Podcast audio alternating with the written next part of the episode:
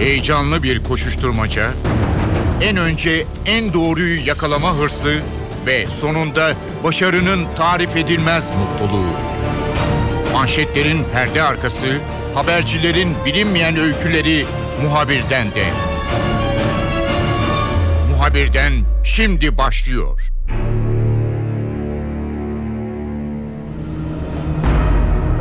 Mecliste 10 yıl aradan sonra Yüce Divan oylaması yapıldı. Bu oylama meclis tarihi açısından çok önemli unsurlar içeriyor. Hürriyet gazetesi parlamento şefi Nuray Babacan bizimle olacak, notlarını paylaşacak. Nuray'a ayrıca bir başka konuyu da soracağız. Sosyal medyada, Twitter'da hafta içerisinde BDP'li Sırrı Süreyya Önder'le AK Partili Burhan Kuzu'nun şakalaşırken çekilen fotoğrafı tartışma yarattı.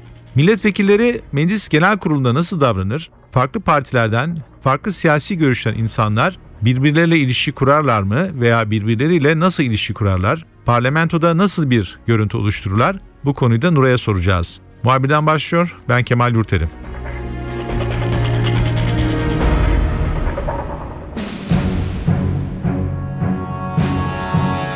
Nuray sen parlamentoda 20 yılı geride bıraktın. Gerçi meslekteki tecrüben 20'den çok daha fazla ancak ne kadar olduğunu ben sormayacağım. Nuray şimdi Yüce Divan çok önemli bir konu. Yüce Divan oylaması ve böyle bir konunun Meclis Genel Kurulu'na gelmesi.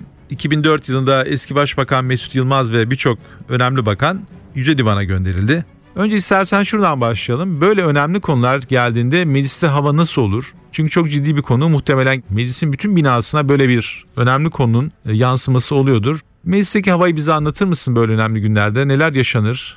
E, meclis soruşturma komisyonları e, parlamentoların en önemli e, görevlerinden biridir. E, dolayısıyla böyle bir şey gündeme geldiğinde diğer yasama faaliyetlerinin önüne geçer. Çünkü sonuçta bakan bakanların Yüce Divan'a, Anayasa Mahkemesi'ne gönderilmesi gibi bir sonuç doğuracağı için çok kritik ve hayatidir. E, dediğin gibi e, en son 10 yıl önce yaşamıştık bunu. Bir dönemin başbakanı ve bakanları ile ilgili ve e, büyükçe bir dosyaydı. 7-8 e, kişilik büyükçe bir dosyaydı. Gerçi ayrı ayrı yapıldı oylamalar ama onların hepsi de Yüce Divan'la sonuçlanmıştı. Yani bu dosyalar Anayasa Mahkemesi'ne gitmişti ve orada yargılama süreci yaşanmıştı. Bizim e, bu yaşadığımız son e, 4 eski bakanla ilgili yaşadığımız 10 yıldan sonra e, yeniden meclisin gündemine gelen kritik bir oylamaydı. Dolayısıyla buradaki e, havayı çok etkileyen e, bir şey. Diğer bütün faaliyetleri neredeyse e, rafa kaldıran bir şey. Dört gözle beklenen hem siyasilerin hem gazetecilerin hem kamuoyunun çok merakla beklediği ve izlediği bir şeydi. O yüzden son Yüce Divan oylamasında yaşadığımız bu olay hepimizi çok yakından ilgilendirdi ve 11 saatlik bir mesai e, sarf etmemize neden oldu. Kritikti çünkü e, Yüce Divan'a gönderip gönderilmeyecekle ilgili kararı genel kurul verecekti. Oylama gizliydi. Partilerin karar alma a, olanağı yok üç düzeye göre. Yani grubunuza şöyle davranacaksınız, şöyle oy vereceksiniz diyemiyorlar yasa gereği, tüzük gereği. O yüzden AK Parti'den e, kaç tane milletvekilinin evet bu bakanlar Yüce Divan'a gitmeli diyecek beklentisi çok dikkat çekiciydi ve biz hepimiz buna yoğunlaştık. Çünkü onun öncesindeki e, süreçlerde ve e, kulislerde AK Parti'den çok fazla sayıda milletvekilinin kafasının karışık olduğunu görmüştük biz.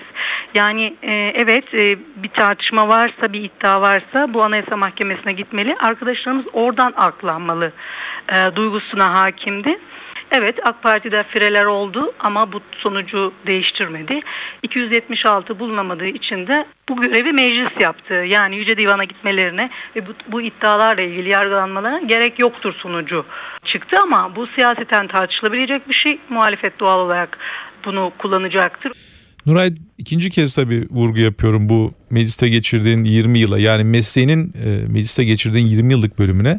Çünkü bir alanda 20 yıl geçiren muhabir sayısı pek fazla değil. Mecliste çok parlamento muhabirliği sen aynı zamanda Hürriyet gazetesinin parlamento şefliğini de yapıyorsun son 10 yıldır. Aynı alanda bu kadar çok uzun süre e, çalışan ve dolayısıyla bu kadar çok tecrübeli muhabir sayısı fazla değil şunu öğrenmeye çalışıyorum. Tabii biz dışarıdan bakıyoruz ve Meclis Genel Kurulu'nda birbirine kızan bazen bağıran, çağıran ve bu e, Yüce Divan oylamasında olduğu gibi kendi siyasi görüşünü ve kendi pozisyonunu sağlama almak için gayret sarf eden milletvekilleri var. Ancak kulisler de var. Biraz bizim bu çok günlük kullanıma da yansıyan bir deyim haline geldi kulisler. E, mecliste gerçekten de bir kulis var. Yani bu genel kurul girişlerinin dış tarafları ve oradaki bir takım alanlar milletvekillerinin sürekli bir araya geldiği, muhalif e, milletvekillerinin bile bir araya geldiği, konuştuğu yerler.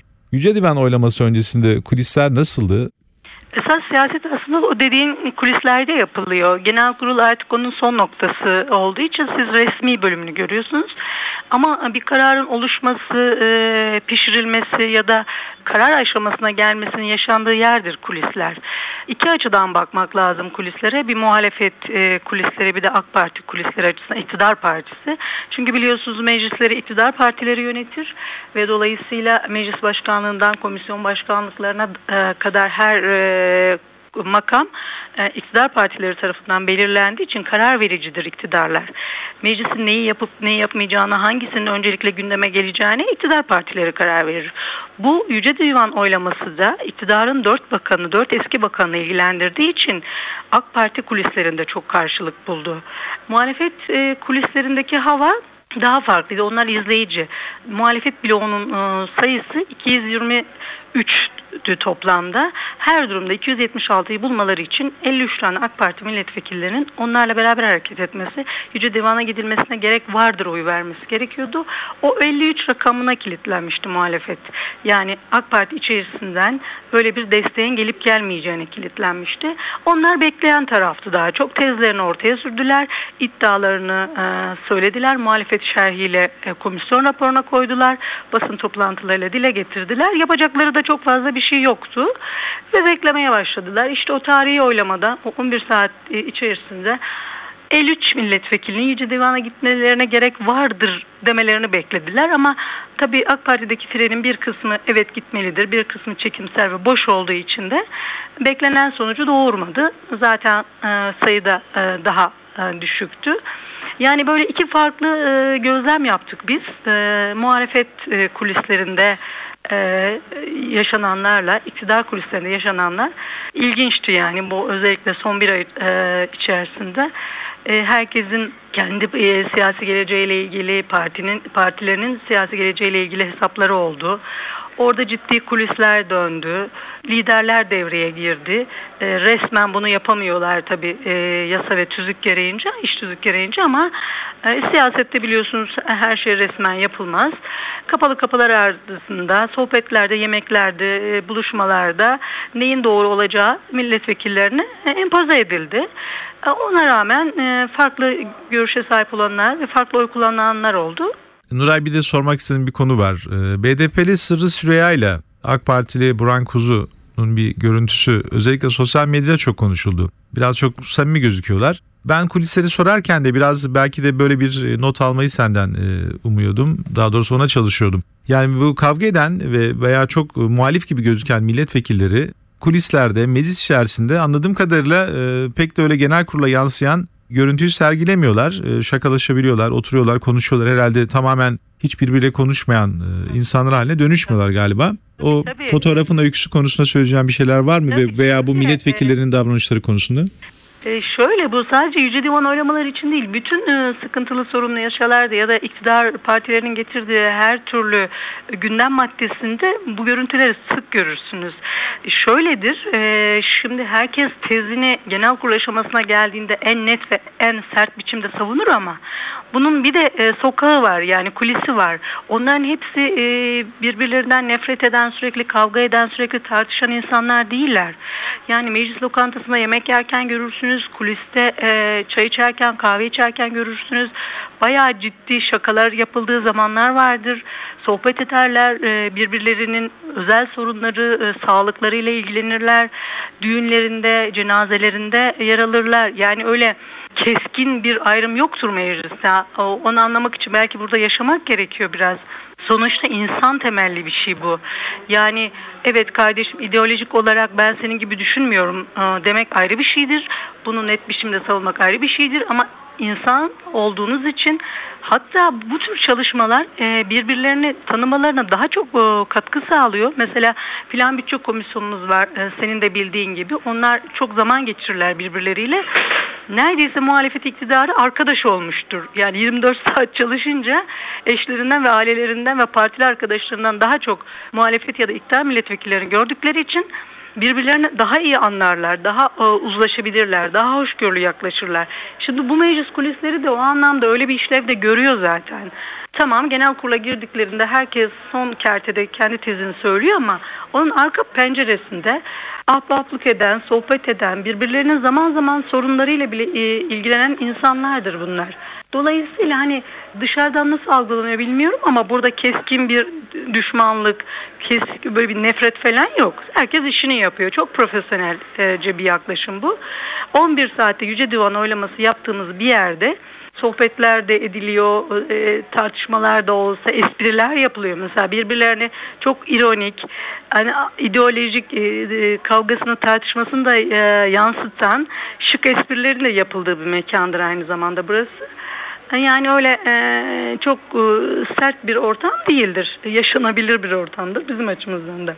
Nuray tabii o fotoğraf üzerinden biraz daha konuşmak istiyorum. Çünkü biraz önce aktardığın notlar çerçevesinde anlaşıldığı kadarıyla pek dışarıdaki insanlar orada milletvekillerinin birbirleriyle ilişkileri konusunda pek bilgi sahibi değiller ki çok tepki çekti. Şöyle bir tanımlama yapılıyor anlaşıldığı kadarıyla e, BDP'li e, Sırrı Süreyya e, hükümetin ve AK Parti'nin politikalarına karşı dolayısıyla o partiden hiç kimseyle ki orada fotoğrafta da Burhan Kuzu görünüyor temas kuramaz gibi bir algı var ki tepki çekti. Ben baktım tabii biraz sanki eli ensede veya çok neşeli gözüküyorlar. Oradan şunu sormak istiyorum. Sırrı Süreyya ve Burhan Kuzu bu fotoğraf karesi üzerinden hani meclis genel kurulunda kulislerde hep böyle neşeli ve e, hareketli bir isim Sırrı Süreyya. Daha sonra da Burhan Kuzu'yu soracağım. Yani böyle enseye e, dokunmak veya biraz çok samimi bir e, görüntü e, onların biraz davranış tarzlarından e, yapılarından mı kaynaklanıyor?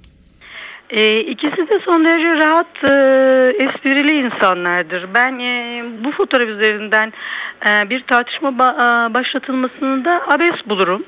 E, şöyle, e, şimdi e, Sırrı Süreyya Önder aynı zamanda çözüm süresi, sürecinde aktif rol alan ve sık sık iktidarın bürokratlarıyla, bakanlarıyla ya da parti yöneticileriyle bir araya gelerek işte İmralı'nın mesajını, Kandil'in mesajını çözüm sürecine taşıyan adamlardan biridir. Zaten onun dışında iktidarla bir biçimde ilişkisi olan, rol alan bir adamdır. Onu da geçiyorum. Aynı zamanda son derece esprili, yaratıcı yanı olan, mecliste de milletvekilleriyle yakın ilişkileri olan bir şahsiyettir. Burhan Kuzu da e, yani en eski milletvekillerinden biridir. Kesintisiz 3 dönem milletvekili yapım, yapmıştır. Aynı zamanda Anayasa Komisyonu Başkanı'dır. Onun da ilişkileri çok iyidir ve o da yani es, esnek, hoşgörülü bir adamdır. Ben bu fotoğraf karesinden yola çıkarak yani e, işte senin ideolojin farklı, onun ideolojisi farklı, bu nasıl muhabbet denmesini e, tuhaf bulurum. Sadece e, Burhan Kuzu ve e, Sırı Süreyya Önder örneğinden gitmeye de gerek yoktur. Başka öyle böyle ikili olan çok sayıda kare bulursun. Ha bana şunu diyorlarsa ya da e, eleştirenler şunu diyorsa anlarım. Sırrı Süreyya bu samimiyetten ötürü e, Yüce Divan'a gönderilmesini engelledi. Sırrı Süreyya bundan ötürü iktidarın her tezini destekliyor gibi ellerinde net bir karine varsa bu eleştirilebilir bir şeydir. Bunu anlarım ama gülümsedi, e, sarıldı, samimi poz verdi diye yola çıkılıyorsa bunu biraz e, sığ ve basit bulurum. Yani ben katılmıyorum bu tezlere. Evet zaten senin de aktardığın gibi e, Burhan Kuzu da insanlarla samimi ilişki kurmayı seven birisi. Zaten anlaşıldığı kadar da yakınlaşmak veya sohbet etmekten, e, şakalaşmaktan çekinmiyor. O da kendi partisinin e, politikasını ve kendi pozisyonunu sonuna kadar da savunuyordur. Tabii son ne yaptıklarına bakmak lazım. Yani insan ilişki ayrı bir şeydir. E, kendi partinin ideolojisi ya da kararları doğrusunda e, tavır almak başka bir şeydir. Ya bu son söylediğim ikincisiyle ilgili bir kırılma olduğunu düşünüyorsa insanlar onu eleştirmeye hakları vardır. Ama samimiyet, dostluk adına yapılmış bir şeyden de senin onun yanında ne işin var gibi bir şeyi doğru bulmam ben.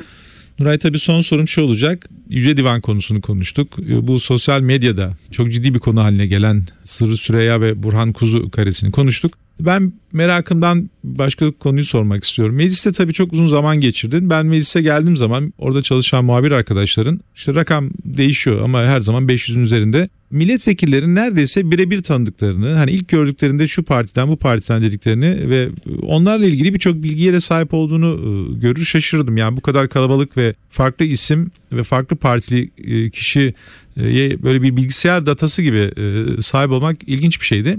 Ondan e, yola çıkarak biraz da parlamento muhabirliğini sormak istiyorum. Yani bütün bu isimleri tanımak, e, onların e, davranışlarını bilmek, kimin kimle ilişkisi var veya rollerini bilmek. Mecliste hepsi farklı portreler çiziyorlar. Nasıl bir şey? Bu size meslekte ne kazandırıyor? Yani bir muhabir olarak sana ne kazandırıyor?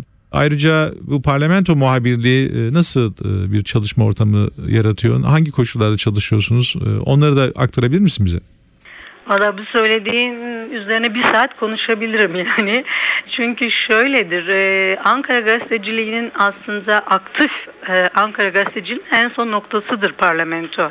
Yani farklı farklı alanlarda çalışırsınız ama uzman gazeteci, deneyimli e, uzman gazeteci olduğunuz son kerte parlamentoda çalışmaktır. Bu çünkü çok e, birikim, deneyim gerektiren bir alandır. Dediğin gibi sadece milletvekillerini tanımak ya da bilmekten daha derin e, içerik gerektirir.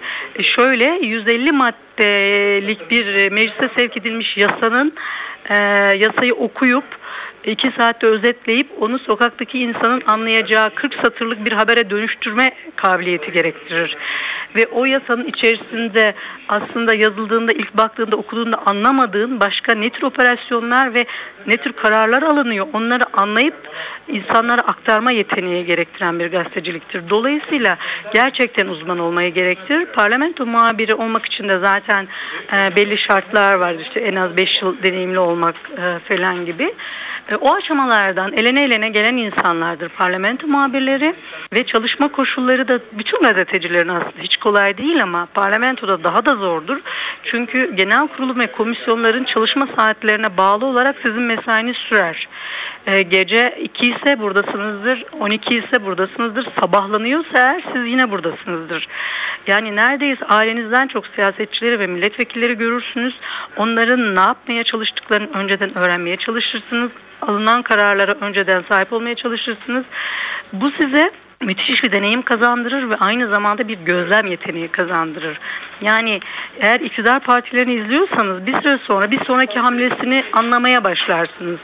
Kuliste konuşulanlardan bir e, bakış açısı çıkarırsınız ve bu parti bu konuda şu adımı atacak diyecek noktaya gelirsiniz. Bu deneyimle zamanla kazanılan bir şeydir. Ya da muhalefet partisinin e, bir sonraki adımını daha iyi okursunuz. Yasa metinlerini daha iyi okursunuz. Onların arkasındaki hesapları ya da kararların nereye gideceğini daha iyi analiz edersiniz bu kadar yoğun bir tempoda çalıştığınız için dolayısıyla milletvekillerini de tanırsınız. E, komisyon başkanlarını ya da grup başkan vekillerini çok iyi tanırsınız. Ama burada önemli bir şey var. Benden daha genç olan arkadaşlara da sık sık söylüyorum. E, yakın olmakla yandaş olmayı birbirine karıştırmamak gerekir. Aynı mekanları paylaştığımız için tabii ki yakınlaşıyoruz ama eğer siz e, objektif ve tarafsız gazeteci kimliğinizle doğruya doğru yanlışa yanlış derseniz hangi partiden olursa olsun insanlarla sağlıklı ilişki kurabilirsiniz. Çünkü onlar bilirler ki siz gazetecilik yapıyorsunuz, objektif ve tarafsızsınız. Sadece gördüğünüzü yansıtıyorsunuz. O zaman sağlıklı temelde ilişki kurulabilir. Ama bu yakın olmanın e, zaman zaman gazetecileri de deforme ettiğini düşünüyorum ben. E, yakın olmayı farklı yorumlayıp e, yanlış yapabiliyorlar. Onlar da zaten zaman içerisinde elimine olup gidiyorlar. Yani zor bir alandır, zevkli bir alandır ama kesinlikle uzman olmayı gerektiren bir alandır. Nuray çok teşekkür ederim. Kolay gelsin.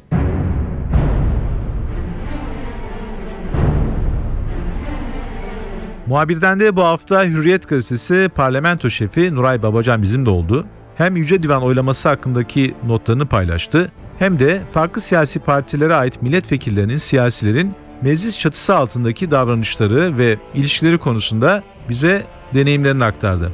Ben Kemal Yurteli, muhabirden de yeniden görüşmek üzere, hoşçakalın haber için değil de haberin hikayesi için şimdi onlara kulak verme zamanı. Muhabirden NTV Radyo'da.